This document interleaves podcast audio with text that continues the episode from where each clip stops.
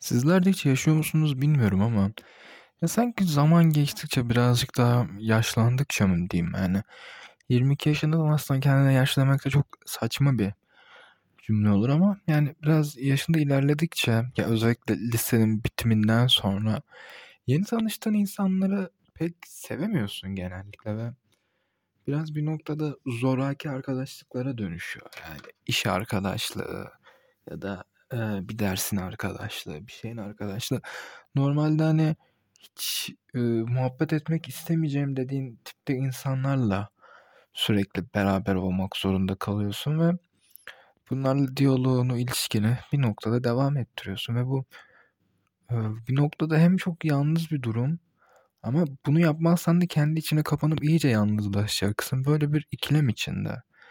Ya bunu e, birazcık da hani şey şeklinde de romantize edebiliriz. Mesela benim psikologum zamanında böyle romantize etmişti bunu. Ne güzel işte hani farklı insanlarla anlaşabilmeyi öğreniyorsun. Onlarla yaşamayı öğreniyorsun. Bu çok önemli bir şey. Sürekli sadece senin kafanda olan insanlarla beraber olmamalısın. Ama sanki çevremde hiç kendi kafamdan olan bir insan da yokmuş gibi bir hissiyata başladım mesela. Bu, bu, bu birazcık yalnız bir hissiyat. O noktada biraz üzücü. Ama ya günün sonundan hepimiz çok unik bireyler olduğumuz için de tam hani kendi kafanda olan biri de zaten aslında yoktur. Bunun yani senin de yoktur. Benim de yok.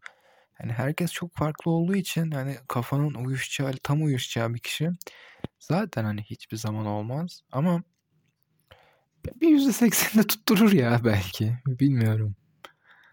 Yani ben karşılaşmadım sanırım.